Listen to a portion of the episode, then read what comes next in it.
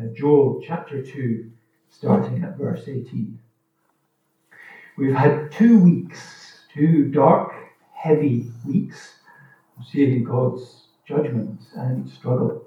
Now we see what happens when God's people come back to Him. We see grace, we see life, we see hope, and we see joy.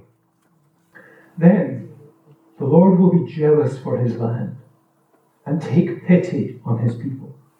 The Lord will reply to them, I am sending you grain, new wine, and oil, enough to satisfy you fully. Never again will I make you an object of scorn to the nations. I will drive the northern army far from you, pushing it into a parched and barren land, with its front columns going into the eastern sea, and those in the rear into the western sea. And its stench will go up, its smell will rise. Surely he has done great things. Be not afraid, O land. Be glad and rejoice. Surely the Lord has done great things. Be not afraid, O wild animals, for the open pastures are becoming green. The trees are bearing their fruit. The fig tree and the vine yield their riches. Be glad, O people of Zion. Rejoice in the Lord your God, for he has given you the autumn rains in righteousness. He sends you abundant showers, both autumn and spring rains as before. The threshing floors will be filled with grain. The vats will overflow with new wine and oil. I will repay you for the years the locusts have eaten. The great locust and the young locust, the other locusts and the locust swarm, my great army that I sent among you. You will have plenty to eat until you are full, and you will praise the name of the Lord your God who has worked wonders for you. Never again will my people be shamed. Then you will know that I am in Israel, and that I am the Lord your God, and that there is no other. Never again will my people be shamed. Romans 8, 28, page 197. And we know that in all things God works for the good of those who love him, who have been called according to his purpose. For those God foreknew, he also predestined to be conformed to the likeness of his Son, so that he might be the firstborn among many brothers. And those he predestined, he also called. Those he called, he also justified. Those he justified, he also glorified. What then shall we say in response to this? If God is for us, who can be against us? He who did not spare his own son, but gave him up for us all, how will he not also, along with him, graciously give us all things?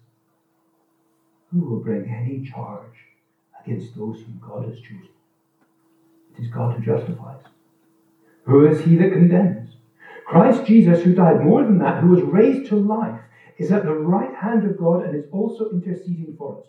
Who shall separate us from the love of Christ? Shall trouble, or hardship, or persecution, or famine, or nakedness, or danger, or sword? As it is written, For your sake we face death all day long. We are considered as sheep to be slaughtered.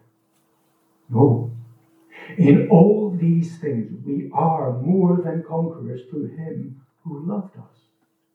For I am convinced that neither death nor life, neither angels nor demons, neither the present nor the future, nor any powers, neither height or depth nor anything else in all creation will be able to separate us from the love of God that is in Christ Jesus our Lord. Now, the purpose of the passage in Joel, which we just read, is to give us and to show us the joyful confidence in God that we are given when we come back to Him, when in Bible language we repent. It's a truth you'll see again and again when people become Christians. There is a new assurance, new confidence, a new joy that goes hand in glove with that. And the key verse of this section, verse 27, tells us what the whole purpose of the section is. Then you will know that I am in Israel, that I am the Lord your God, and that there is no other. These events happened to God's ancient people, Israel, to teach us, God's modern people, church, the confidence and the certainty that we can have in Him. This verse told them that through the events this passage talks about, they would come to know that He is in Israel. God is present with His people. They would come to know that He is the Lord their God. In other words, that He's their God. He's committed to them as He is to us. They would come to know that there is no other, no other God, no other power like Him anywhere. So that those who have confidence in Him will know that they cannot be shaken by any other force or power in the universe, just as we heard in Romans 8 as well. And finally, when this is finally fulfilled, never again will my people be shamed. That is, we will have a joyful confidence in Him and His work that is never undercut in the end by shame or doubts or fear, things that all of us in our present lives probably face at least now and then. The confidence of knowing God like this does spread through our whole lives, and that's where this passage takes us. Now, we have, as I said, had two weeks of hearing about God's judgment. First, a historical judgment in the past. God's people had seen their crops, their food devoured by a plague of locusts, little insects that, as still happens nowadays, came and devoured all their crops, all their food. But through that, God brought his people to realize how far from him they were. He brought them to repent. Secondly, there was a future judgment. That locust plague was a picture, a sign of the great judgment to come, which they and we and everyone must come back to God to avoid. Now, in this week, we see why God has done all this, why He gives these warnings, because when they come back to God in repentance, in other words, when they or we come back to God asking Him to lead us through life, rejecting the different ways we've been choosing to live our own way instead of His, and asking Him to forgive us for everything that we've done wrong. When we repent like that, He takes our sadness and He does turn it into confidence. He calls us to sadness over what we've done wrong, precisely so that He can fill us with a new joy and confidence. As we heard in the Sermon on the Mount not so long ago, blessed are those who mourn, for they shall be comforted. And that's what's happening here. In the rest of Joel, we'll see firstly this week a historical blessing, how in that time and place, God lifted up and restored and encouraged his people. And next week, we see what was for them all future blessings, far, far in the future, but for us are partly present and partly future. The incredible way God calls his people to join his work in the world. In both of those, the repentance, the coming back to God, has made possible something new and wonderful. Now, the structure of this passage is very, very clear. Um, firstly, in, in 18 to 20, we see the good news that God will rescue his people. That's if you look at that, it's Joel's words. Well, Joel passing on God's word to his people. But then in 21 to 24, Joel himself starts to lead the people in a song of rejoicing and praise. That's 21 to 24. And that um, is, shows us the gift of rejoicing that comes through repentance. And thirdly, um, in 25 to 27, God interrupts that song of praise to shower the people with kindness so that they can have a strong confidence in Him. So, firstly, the rescue that comes from repentance, 18 to 20. We see God rescue His people, that simply, when they come back to Him, they repent. So, after last week, the people are truly sorry for what they've done wrong. They come back to Him, they pray for forgiveness, they pray for help to change. And this is God's response. He rescues them. He gives back to them what they had lost. It says, sorry, He's jealous for them. He took pity on His people. Now, jealousy can be a horrible emotion, can't it? But there is another kind.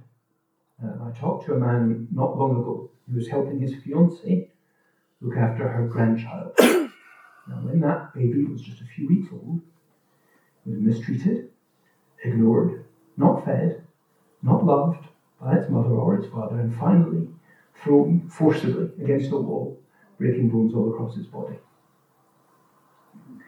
The man I was talking to was overflowing with a powerful protective urge towards that baby, as I'm sure uh, the, the baby's grandmother who was looking after it with him, was as well. You would not want to try and hurt that baby with that man around. You would not want to do anything that wasn't the very best for that baby with that man around. That jealousy, which he feels in response to the, the horrible things that have happened, that is a little picture, I think, of God's jealousy. He feels that powerful, protective, caring urge towards his people. And in that pity and that jealousy towards God's people, in verse 19, we see that he, he cares for them. He sends them grain and wine and oil. You remember they've been facing famine after locusts, after drought. They've been facing starvation and desperation. But he will give them grain to feed them. He'll give them wine and oil for them to enjoy. Not just enough to get by, but enough to satisfy you fully. And secondly, he says that he will never make them an object of scorn to the nations. He'll take away their shame. Now, I think um, in the UK we struggle to feel this a little bit. You know, the days when Britain was top nation are gone. But nonetheless, we're not at the bottom of the pile. Uh, so we, we've never really felt the pain of being properly kicked about like a little nation like this had. Perhaps we felt a little as a church. You know, once the church was respected and treated as central in the nation's life, at least theoretically. But now it's so often treated as irrelevant, laughable, maybe even a touch dangerous in a powerless sort of way. They felt that shame. They've been laughed at, treated as fools, bullied. Other nations thinking, what is this strange little people? They claim to worship the Lord Almighty of heaven and earth, and they can't even give them food to eat. He says, Now, I'll take away that shame.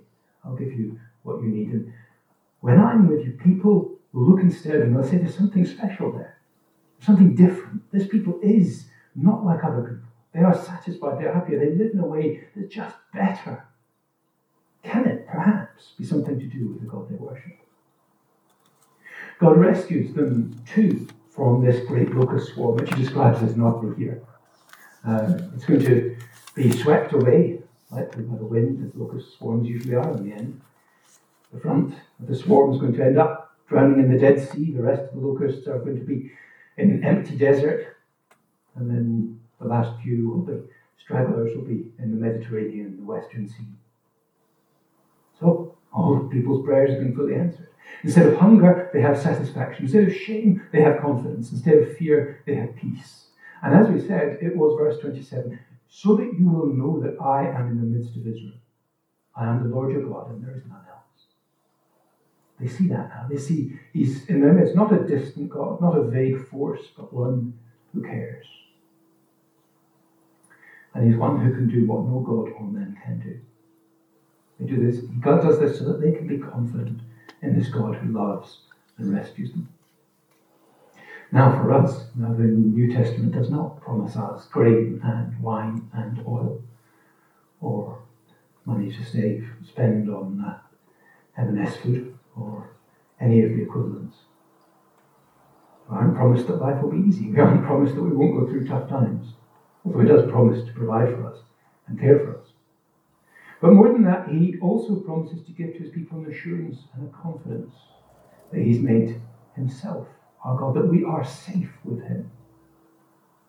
With a satisfaction and a confidence in God and an underlying peace that the world cannot take away. As uh, Romans says, the kingdom of God is a matter of righteousness and joy and peace in the Holy Ghost, the Holy Spirit.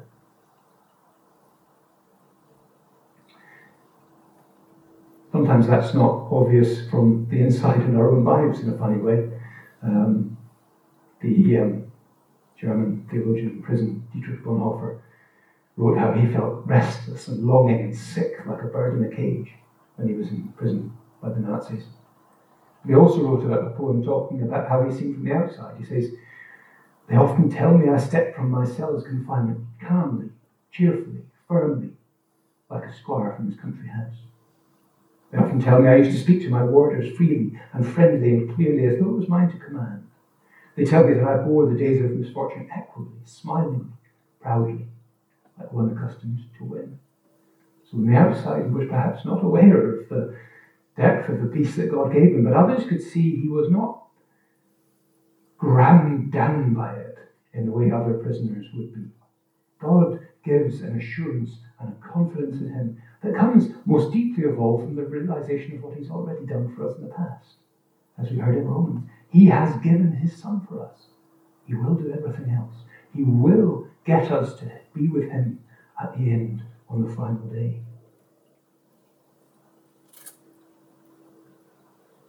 Secondly, um, 21 to 24.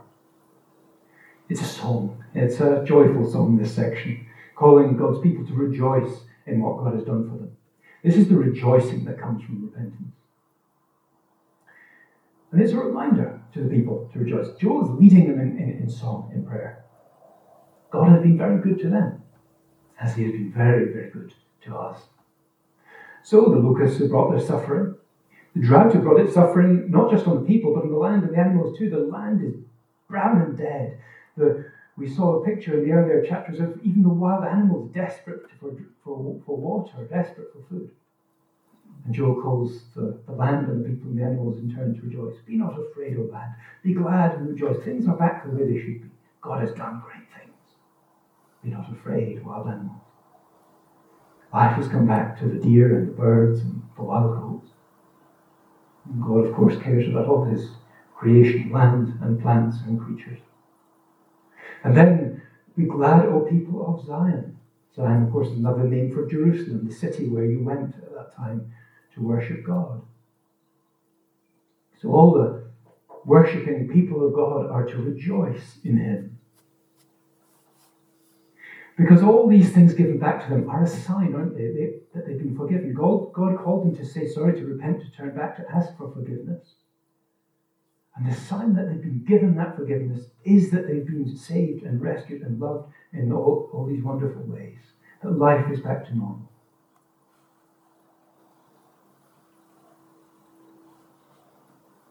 He's sending the rain to help the grain sprout and grow.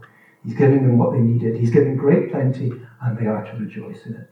The threshing floors and the vats are going to overflow. Earlier in Joel, they were ruined because people didn't have anything to put in them. But now life is full and joyful and full of satisfaction again.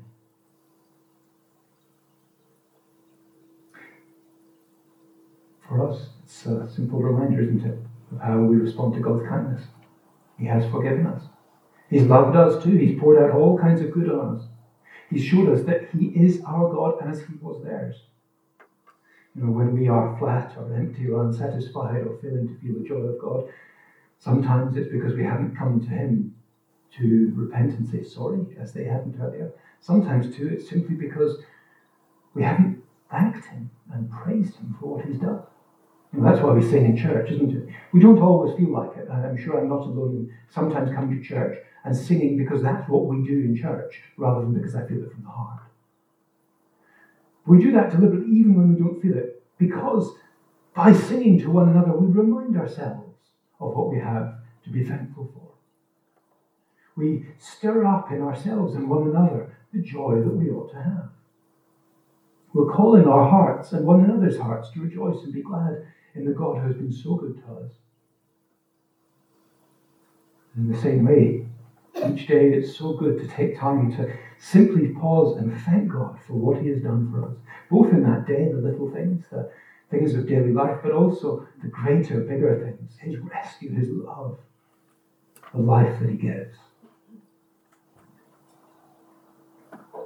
And when we do, when we take time to thank God and to appreciate what He's done, we find that the joy and life comes back into our hearts, especially when we remember the deeper things that He's done, giving His Son for us, sending His Spirit into our hearts, His loving and keeping us till the final day. Now, the final section, the confidence that comes from repentance, 25 to 27. God showers his people with kindness so that they will know him. And he showers us with kindness so that we will know him. Even when Joel is praising God, he, he's in the middle of praising for his kindness. God interrupts because he hasn't finished. He has more good things to pour out on him and them. He's not satisfied simply with giving them everything they ask for. He says, Verse 25 I will repay you for the years the locusts have eaten. Or in another translation, I will restore to you the years the locusts have eaten. Just think how it was for that people. You know, they toiled year after year, decade after decade on their farms. And the years of drought, and then the locusts had taken from them all the result of all those years and decades of hard work, ruined their farms, their livelihoods, their homes. Those years of hunger would seem like utterly lost years. And the years before them of all the hard work and building up their farms, again, all wasted, empty. God says, I will repay you for the years that the swarming locust has been. I'm not just going to make things better, I'm going to make up every loss with greater blessing. This is our God too. The God who tells us in Ephesians he is able to do more than, immeasurably more than all we ask or imagine. To make up for the years of regret and shame that we all have. We all do, don't we? We have regrets about our past, whether it's past sins that are wasted, time, money, the failure to work or learn or love or serve God, mistakes and relationships, or not loving our kids in the way we should have done. So many different regrets. But perhaps most of all, a simple failure to come to God until late in life, or to live as a Christian, even if we called ourselves one.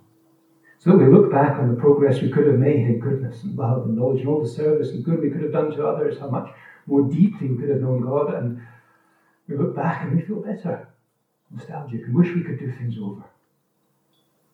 Perhaps you can feel with them what it is to have had the locusts consume those years. Well, God is the one who repays and restores what the locusts have eaten, even in this life. Now, He doesn't change the past. He doesn't take away what has happened. But so often, He will bring a new deep satisfaction, not only in knowing Him, but in serving Him, a new purpose and life, even very late in life, that comforts us and lets us see how, as in the words of Romans 8, He is working all things for good, using even our years, our wasted years, for a good purpose, for us and for others. He doesn't sweep away the consequences of our earlier mistakes in life, but He does use them. Uh, the, the great Baptist preacher preaching on this verse, Spurgeon, said, You cannot have back your time, but there is a strange and wonderful way in which God can give back to you the wasted blessings, the unripened fruits of the years over which you mourned. God can restore your life, which has up to now been blighted and eaten up with the locust and sin, by giving you divine grace in the present and in the future. He can make it complete and blessed and useful to his praise and glory even more than that, far more than that, of course. One day He will utterly restore to us everything that we have ever lost. When one day we are face to face with Him in heaven. Revelation 24 1, the end of the story of the Bible. God Himself will be with them as their God. He will wipe away every tear from our eyes, and death shall be no more. Neither shall there be mourning or crying or pain anymore. And in that day, even our deepest regrets will be remade, reshaped by God so that we can have joy in Him and what He's done in giving life despite everything and rework those things into a pattern, His good pattern of what He has done with our lives and with all things. We will have joy forevermore.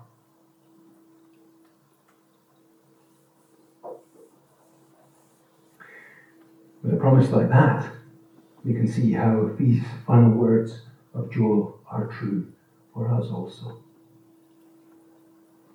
You will know that I am in Israel, that I am the Lord your God, and that there is no other.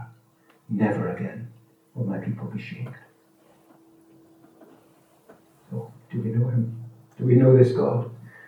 The God who gives such wonderful confidence and joy to those who come back to Him, who loves us and is ours forever, and who will sweep away all regrets. If we don't, let's come to Him now. Let's repent and turn back to Him and find that He is more wonderful to know Him than we had ever imagined. And if we do know Him, and perhaps we have lost our joy, our eagerness, if we're flat and dull, let's blow off the cobwebs. Let's come and repent. Let's be sorry for the time we've wasted for our dull hearts. And come and remember His goodness and praise His incredible kindness. Let's pray.